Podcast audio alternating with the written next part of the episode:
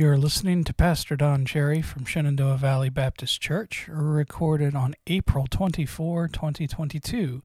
For more information about our church, you can visit our website, svbcfamily.com, or you can find us on all things social at svbcfamily.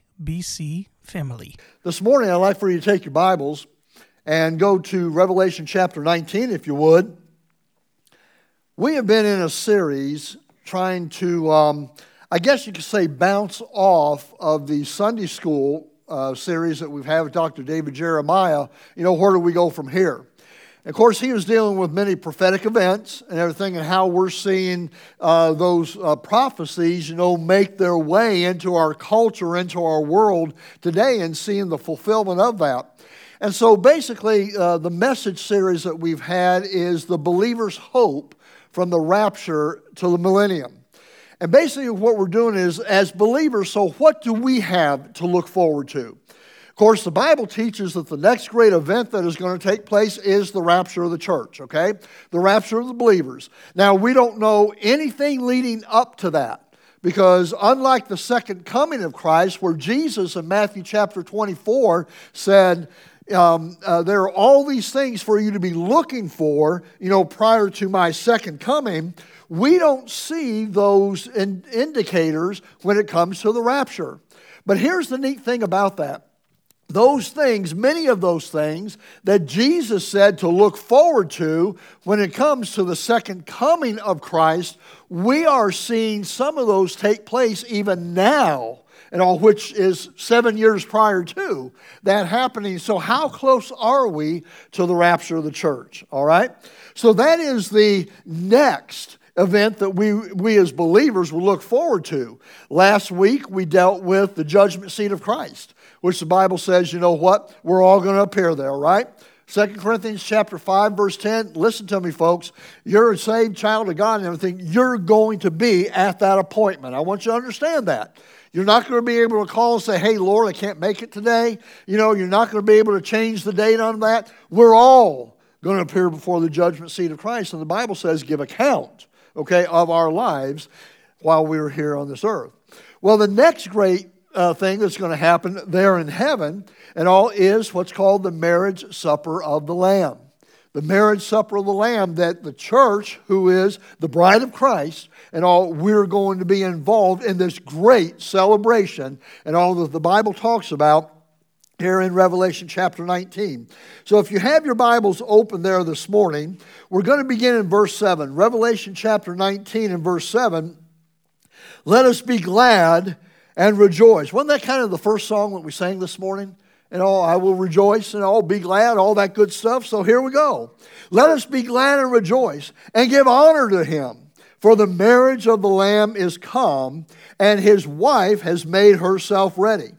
And to her was granted that she should be arrayed in fine linen, clean and white, for the fine linen is the righteousness of saints. And he said unto me, Right, blessed are they which are called unto the marriage supper of the Lamb. And he said unto me, These are the true sayings of God. Now, verse 10. And I fell at his feet to worship him. And he said unto me, See thou do it not. I am your fellow servant, and of thy brethren that have the testimony of Jesus. Worship God, for the testimony of Jesus is the spirit of prophecy. The marriage supper of the Lamb. You know, marriage comes in all different shapes and sizes, doesn't it? My wife and I are going to celebrate 47 years next month on the 23rd of 23rd of May. And by the way, just so you all know, she loves chocolate. Okay? So y'all just keep that in mind with that. But um, uh, uh, different shapes and sizes, you know, from ceremonies at the Justice of the Peace to the elaborate ceremony. If you remember when Princess Di and um, Prince Charles got married, I mean, that was just like a, a, blockbuster, you know, for that, going, you know, from one, one to the other.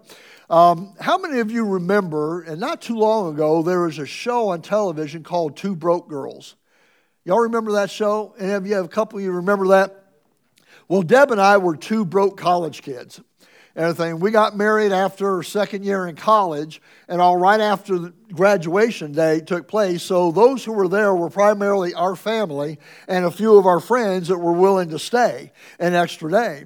And it didn't help the fact that we got married in Springfield, Missouri, which I'm from Ohio, she's from New Mexico, so we were in a neutral spot for sure. But um, we, we, think when I, when I go back to it, I, I know she can remember, um, our wedding was interesting.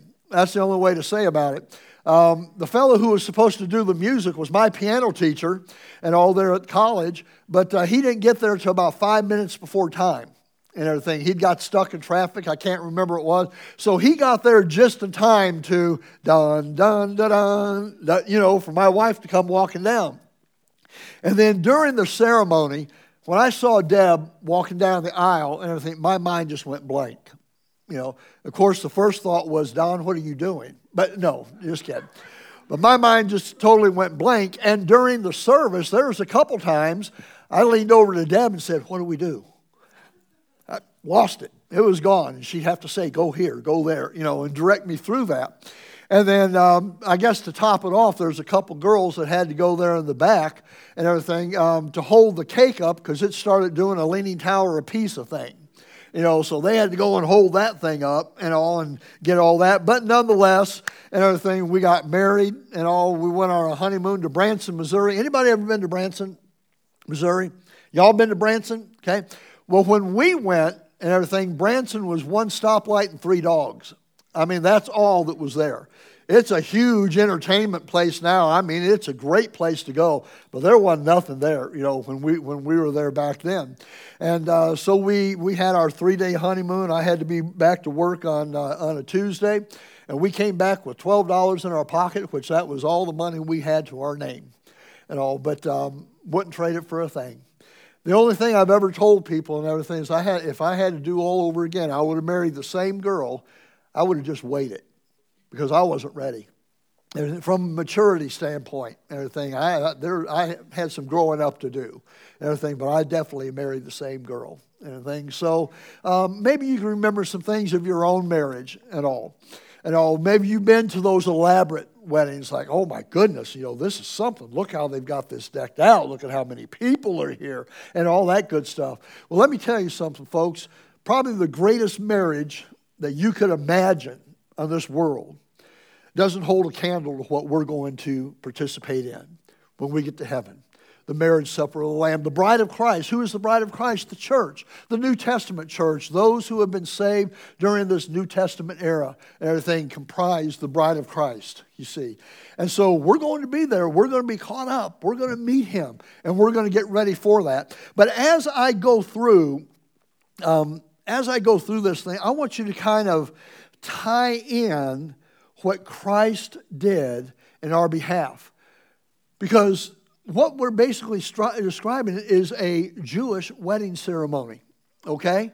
A Jewish wedding ceremony, and particularly the Old Testament. And you can find it, you know, even more, maybe a little detail when you go back to when Isaac was looking for his bride and how that turned out to be. Now, I don't know how the Jewish people do it today. You probably have to talk to Eric a little bit and everything. But I know when you go back in the Old Testament time and the early New Covenant and all, they had a format that you followed but this is a tremendous uh, uh, uh, thing that we're going to look at, and I think you'll see the tie, tie together of what Christ has done for us. So let's kind of go through this a little bit and all and keep in mind that in in the ancient jewish times and all they had what was called a betrothal process, okay? You might be familiar with that, right? Now, betrothal is a little bit more than what our engagement process is, okay? A betrothal was often arranged by the parents, okay? And even when the children were just born, one family, two families got together and say, My son's marrying your daughter, and they, they made that agreement and all. But nonetheless, and all, um, uh, of course, there's that time when they did have the ceremony. And usually in most Jewish weddings back then, and all, um, boys and girls were married by the time they were 18. By the time they were 18, even some, uh, especially the girls, as young as 13 and all were wed. Okay, we're wed through this. Matter of fact, there are many Bible teachers and commentaries that believe that Jesus' mother Mary was probably 13, 14 years old. Everything when she gave birth to the Messiah. You know, that was just what took place in Jewish culture. So, first of all, what I want you to understand here is that the bride was chosen by the groom's father. Okay? So, want you get that down. The bride was chosen by the bridegroom's father. Okay? Now, I want you to think of that and everything.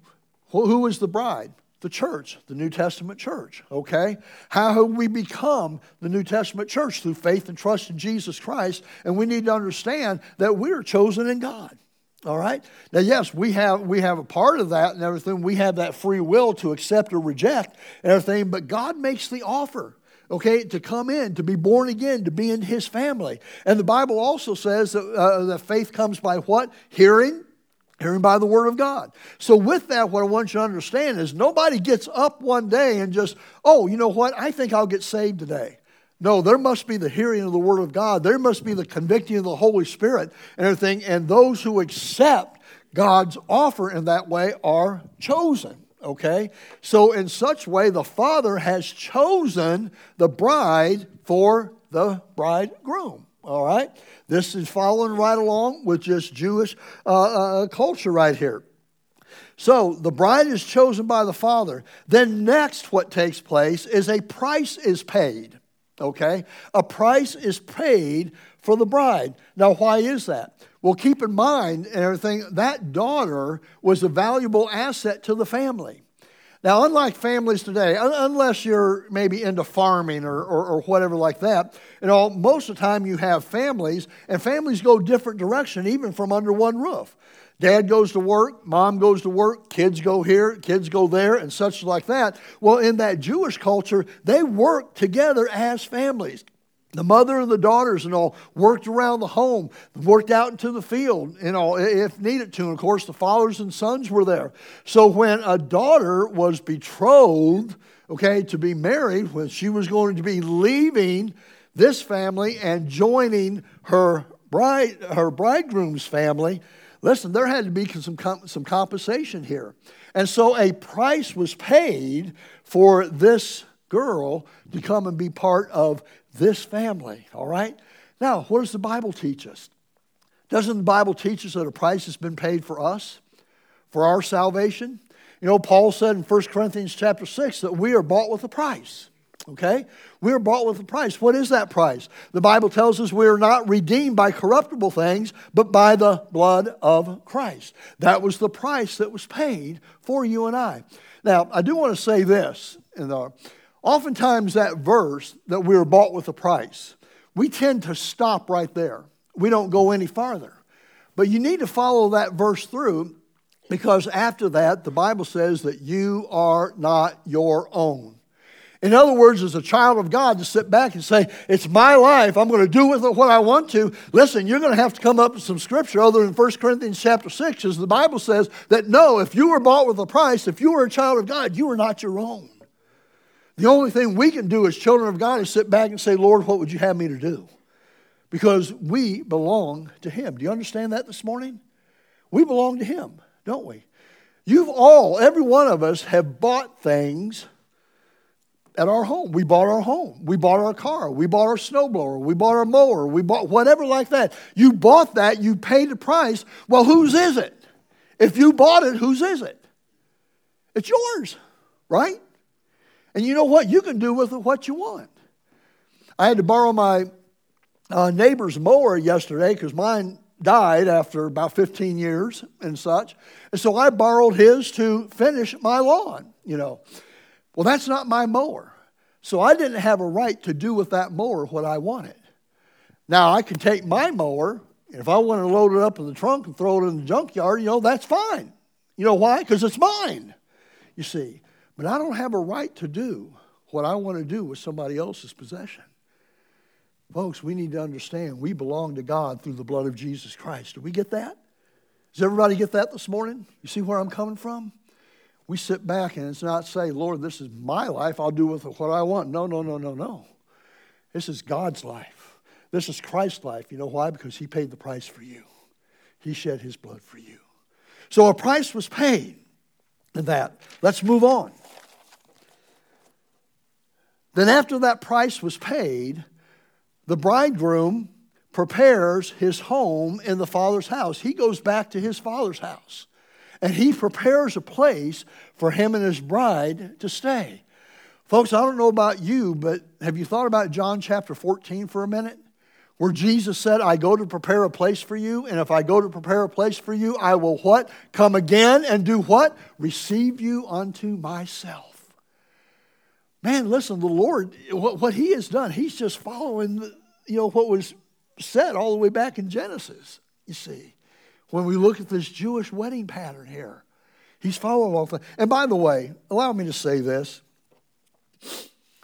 In our culture today, we are seeing a lot of turning against the nation of Israel. Now, I'm not going to sit here and tell you the nation of Israel is godly or that they're living perfect lives or anything like that. But God made a covenant with them, and God's covenant is still in force. And we need to understand in Genesis chapter 12, I will bless them that bless thee, I will curse them that curse thee.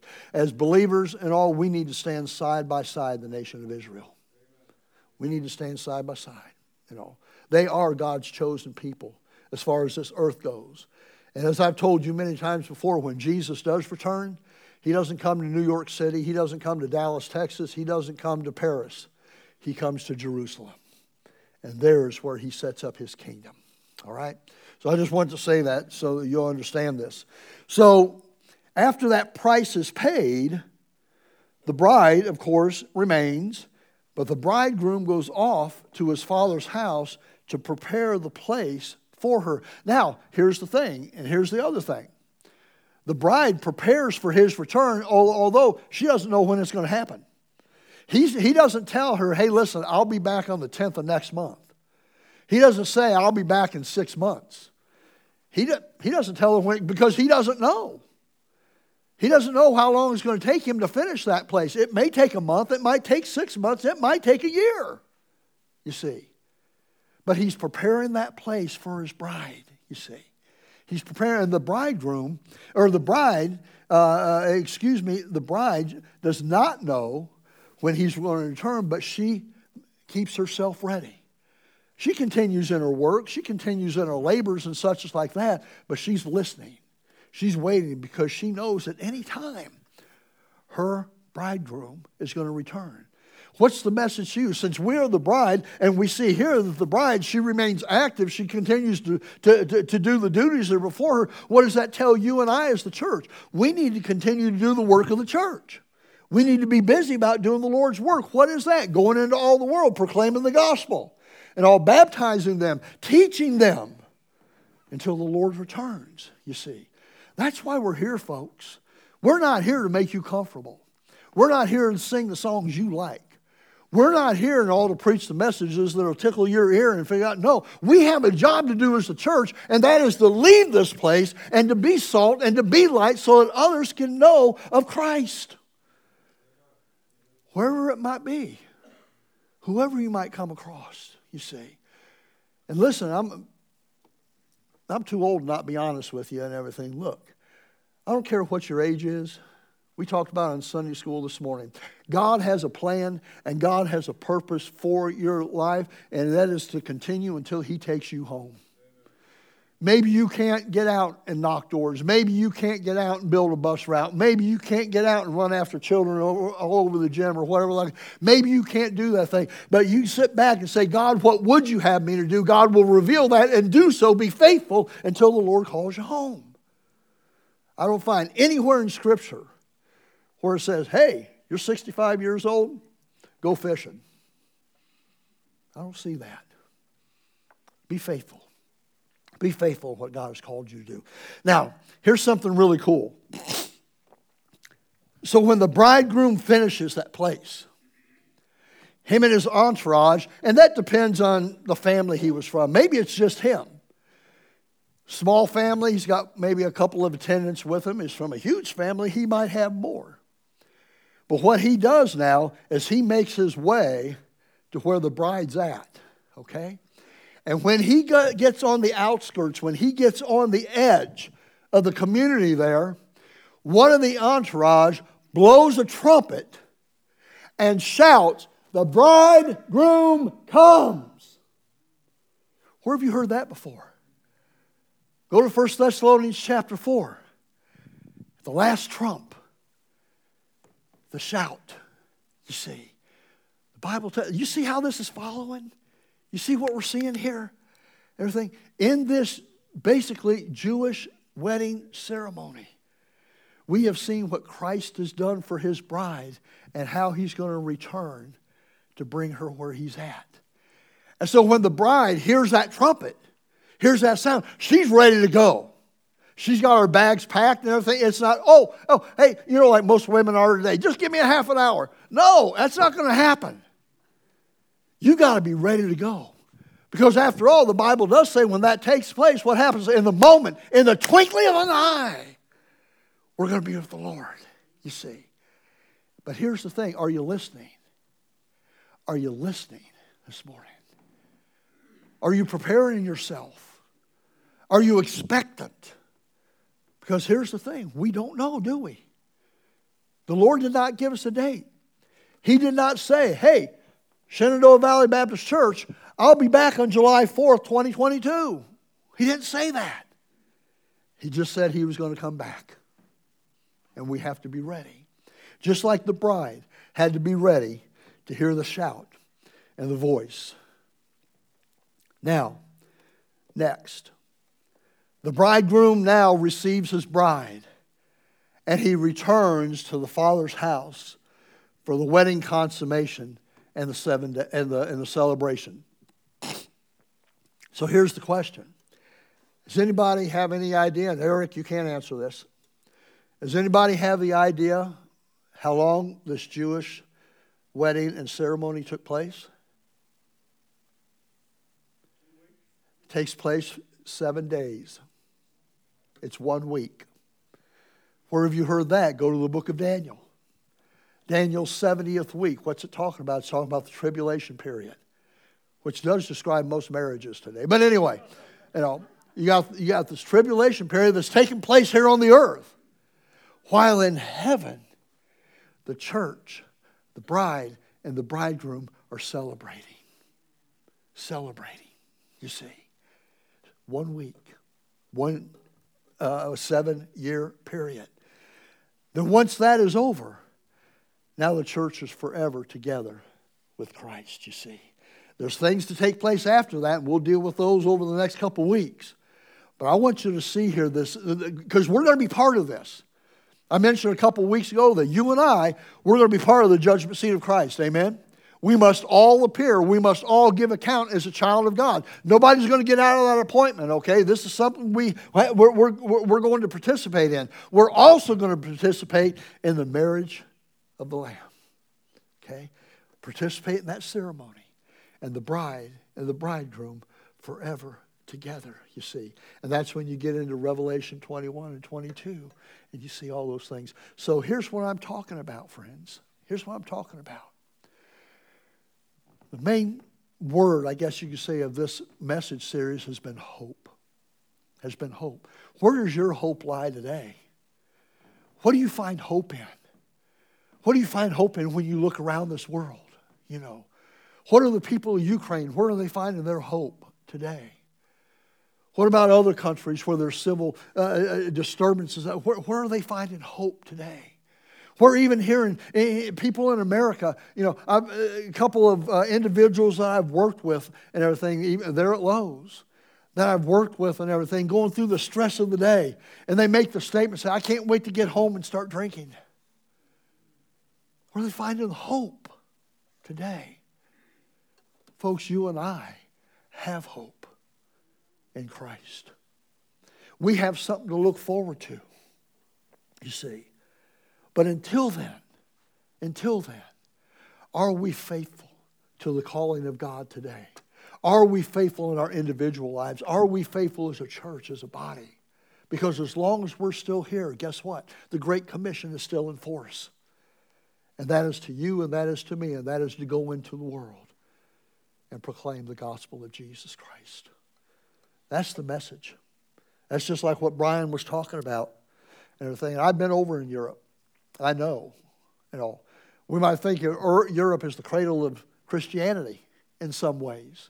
But if you go over there today, you go to England, you go to Wales, you go to uh, probably the Netherlands, other places like that, you will see church buildings, church buildings that have been turned into restaurants, been turned into skating rinks, been turned into shopping malls. Because they're not. And on any given time, maybe only 1% of the population in church on any given Sunday. You see, we don't think of that as a mission field, but yet it is. Sometimes we don't think of America as a mission field, but believe me, it is. Believe me, it is. And guess what? We have the message that's needed. Are we going to be faithful with that message?